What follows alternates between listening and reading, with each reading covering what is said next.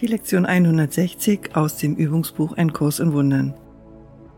Ich bin daheim, die Angst ist hier der Fremde. Angst ist ein Fremder auf der Liebe wegen. Identifiziere dich mit der Angst und du wirst dir selbst ein Fremder sein. Und dadurch bist du dir selber unbekannt. Das, was dein Selbst ist, bleibt dem Teil von dir fremd, der denkt, er sei wirklich, aber anders als du. Wer könnte unter solchen Umständen geistig gesund sein? Wer sonst als ein Verrückter könnte glauben, dass er ist, was er nicht ist, und gegen sich selbst urteilen? Ein Fremder ist in unserer Mitte, der von einer Idee kommt, die der Wahrheit derart fremd ist, dass er eine andere Sprache spricht, auf eine Welt schaut, die die Wahrheit nicht kennt, und das versteht, was die Wahrheit als sinnlos ansieht. Noch sonderbarer, er sieht gar nicht, zu wem er kommt, und er behauptet doch, dass dessen Wohnstadt ihm gehöre, während der nun fremd ist, der zu Hause ist. Und doch, wie einfach wäre es zu sagen, dies ist mein Zuhause, hierher gehöre ich, und ich gehe nicht weg, nur weil ein Irrer sagt, ich müsse das. Was gibt es für einen Grund, dies nicht zu sagen? Was könnte der Grund sein, außer dass du diesen Fremden hereingebeten hast, deinen Platz einzunehmen und dich dir selbst fremd sein zu lassen? Niemand würde sich so unnötigerweise enteignen lassen, wenn er nicht dächte, dass es ein anderes Zuhause gibt, das mehr seinem Geschmack entspricht. Wer ist der Fremde? Ist es die Angst oder bist du es, der ungeeignet für das Zuhause ist, das Gott für seinen Sohn bereitgestellt hat?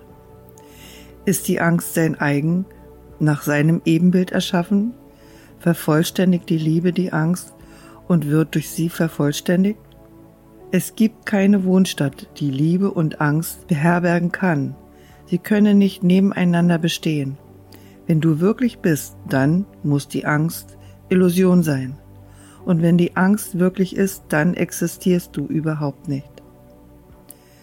Wie einfach lässt sich die Frage also lösen? Wer Angst hat, hat sich nur selber verleugnet und sagt, ich bin der Fremde hier und daher überlasse ich mein Zuhause einem, der mir ähnlicher ist als ich und gebe ihm alles, wovon ich dachte, es gehöre mir. Jetzt ist er notgedrungen verbannt ohne zu erkennen, wer er ist, ungewiss aller Dinge außer diesem, dass er nicht er selbst ist und dass sein Zuhause ihm verweigert wurde. Wonach sucht er jetzt?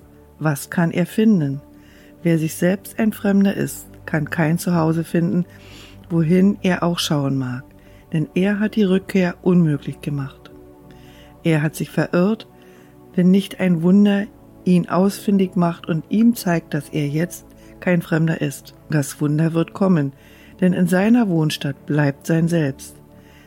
Es hat keinen Fremden hereingebeten und keinen fremden Gedanken für sich selbst gehalten, und es wird sein eigen zu sich rufen, um Wiedererkennen dessen, was sein eigen ist.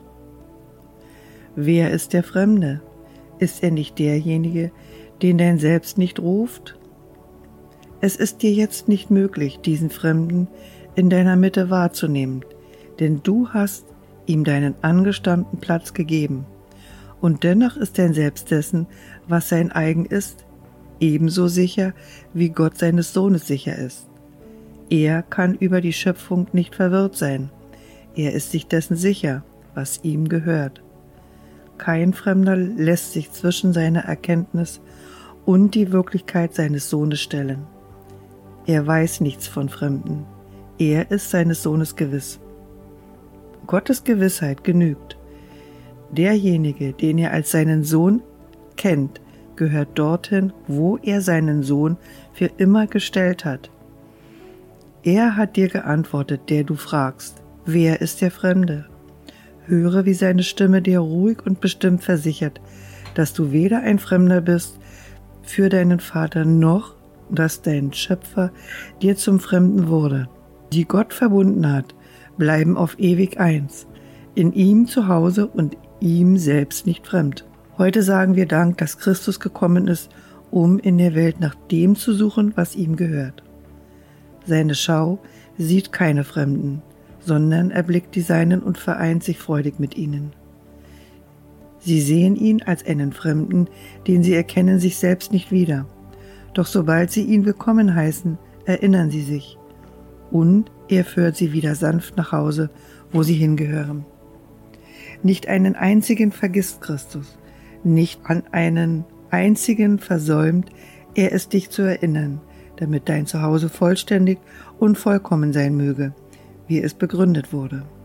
Er hat dich nicht vergessen, du aber wirst dich nicht an ihn erinnern, solange du nicht so auf alles schaust, wie er es tut. Wer dies seinem Bruder verweigert, der verweigert es ihm und lehnt es damit ab. Die Gabe der Sicht anzunehmen, durch die sein Selbst deutlich wiedererkannt wird, sein Zuhause in Erinnerung tritt und die Erlösung gekommen ist.